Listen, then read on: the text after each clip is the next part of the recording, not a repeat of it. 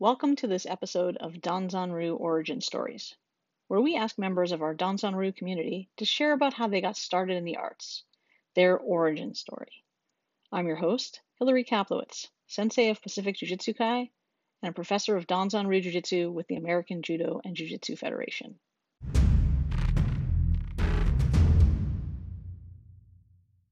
Uh, we're joined by Senior Professor Tom Ball of the American Judo and Jiu-Jitsu Federation and Sensei of Shingi Kan Martial Arts Academy in Fort Jones, California. Welcome. Glad to be here, Hillary. Uh, it's, it's really my pleasure. I'm going to jump in and just uh, start asking you some of the questions. Oh. So, first one is uh, How long have you been training in Danzanryu Jiu Jitsu?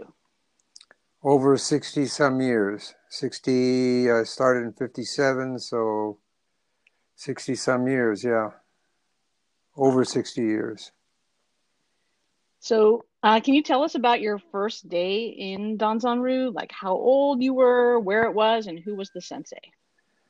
I had uh, arranged to meet one of the black belters from the Chico Judo Academy who lived just a few miles from my home in Redding. And we agreed to meet on the stage of the junior high school that I attended and that was my first introduction. Uh, he, he, we got right to it. He said, "Okay, the first the first technique in Danzan at the time we didn't call it Danzan, it was Kodenkan Jiu-Jitsu, which is uh, traditionally in the beginning, in the early years, we used that term, not knowing that it was that was the name of Okazaki's dojo, not the name of his system. So." Having transferred to Danzanryu, I'll relay the session as it occurred under that name. So he said the first technique is katate hazushi ichi, which is an outside an escape from an outside wrist lock grip. And he said, "Oh, I know that one. I know that one." Because uh, I had visited one of the classes prior to making this arrangement, Prof. Estes was teaching, and it was a kids' class, and they were doing hand escapes. So I watched for a little while, and like the idiot that we all like to think we are not, uh, I said, "Oh, I know. You know, having done it once or seen it done a couple times, I I knew the art perfectly." So I had a a, a quick come down from my experience there, thinking that my my sensei then, Bud Odom, uh, could teach me anything because I knew everything already. What a wake up call! Mm-hmm. And and how old were you at the time? Uh, let's see, that was in 1957, so I was probably about 17, something like that, 16 or 17, depending on when my birthday was. And so, what what made you want to start training in martial arts? I was on the junior staff at my Boy Scout camp, and a colleague, also on the junior staff, um, said that he knew jujitsu or judo at the time. We called it that. Um, and I, I wondered what it was. So he, he we pulled out some of those old cot tick mattresses and threw them on the ground and he started off by showing me Ogoshi, which fascinated me.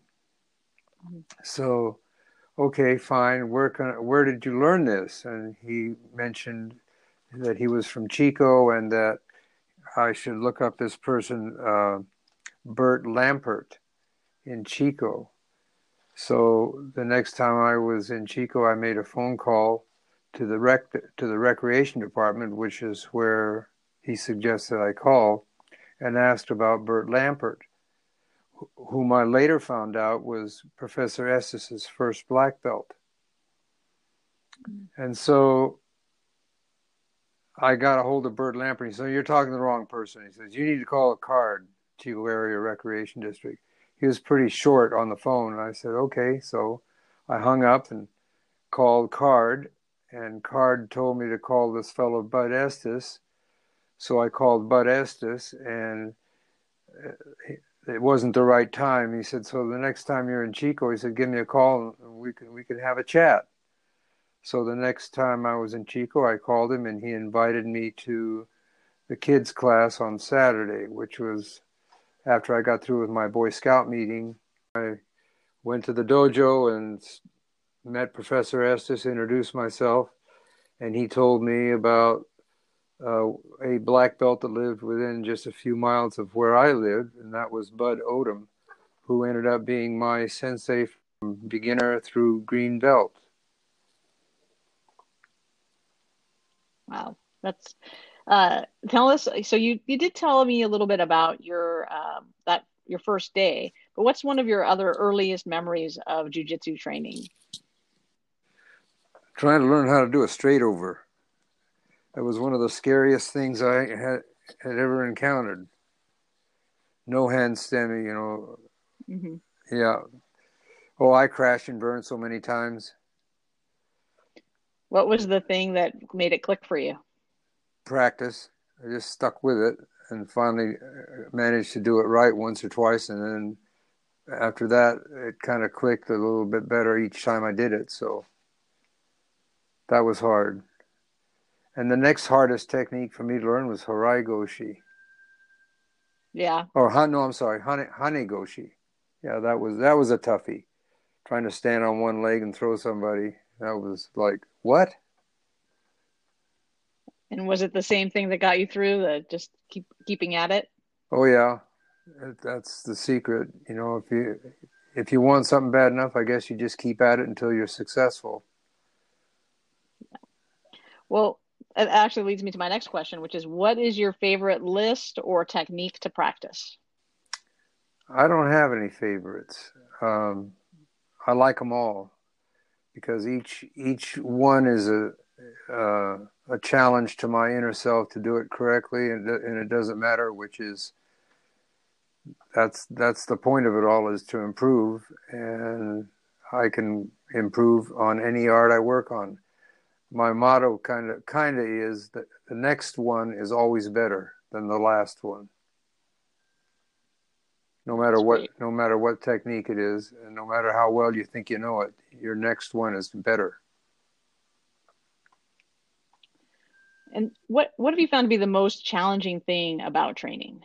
Consistency.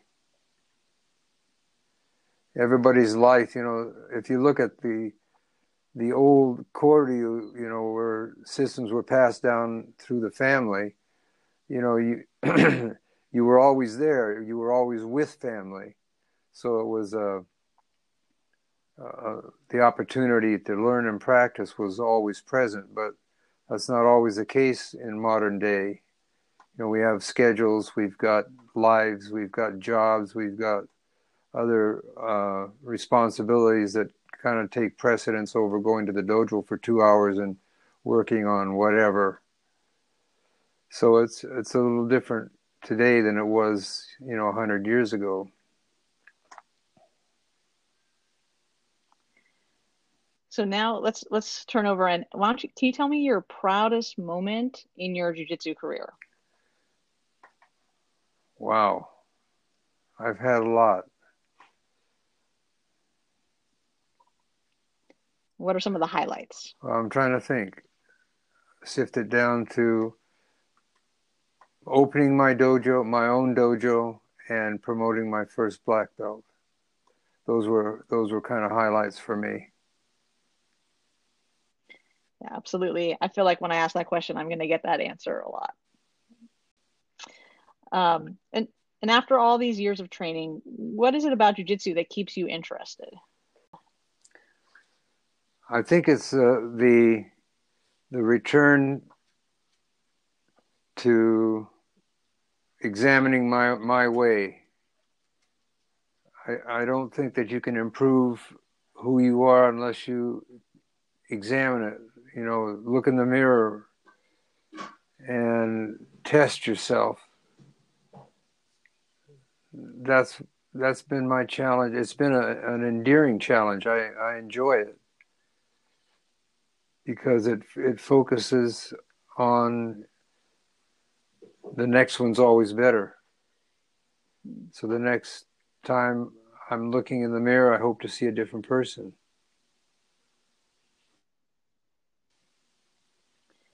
And if if you could go back in time and give yourself advice early in your jujitsu career, what would you say to yourself?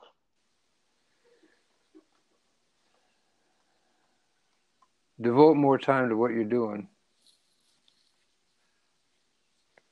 I don't think, you know, as I said earlier, you know, today's lifestyle in modern times is quite different. And I think there are sacrifices that we make to be able to practice what we do. And I think we need to find ways to not only make the sacrifices, but don't don't deplete your resources doing so. I mean, we all have a life to live that you got to pay attention to and just can't let life run away.